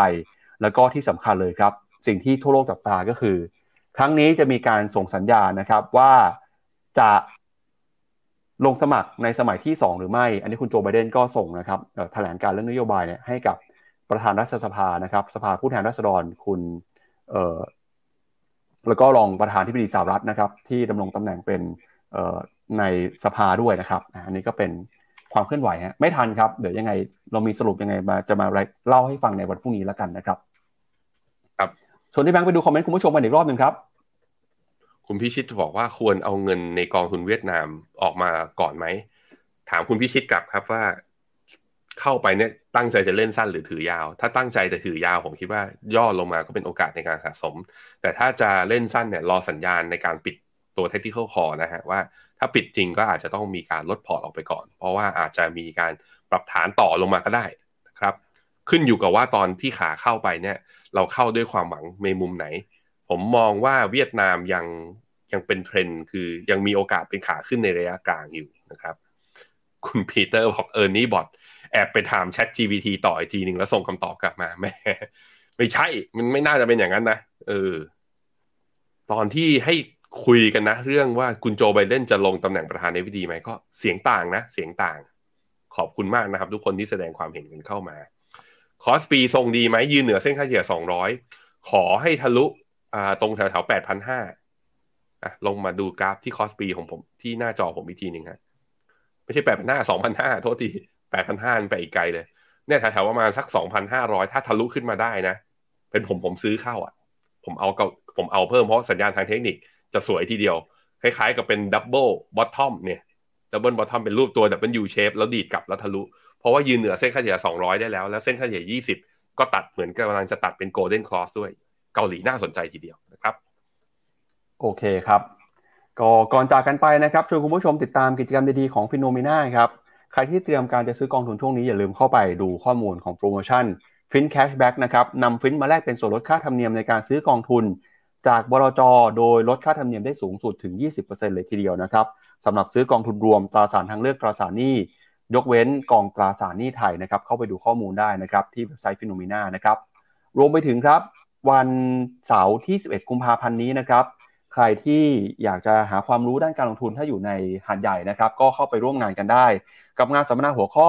p h e n o m e n a Yearly Outlook 2023 นะครับ อยากรู้ว่าเราจะมีคำแนะนำเรื่องของการลงทุนยังไง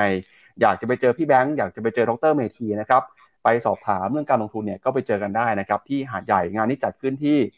โรงแรมคริสตัลหาดใหญ่นะครับวันเสาร์ที่11กุมภาพันธ์ช่วงบ่ายลงทะเบียนได้ งานนี้รับจำกัด 100 ท่านเท่านั้นครับ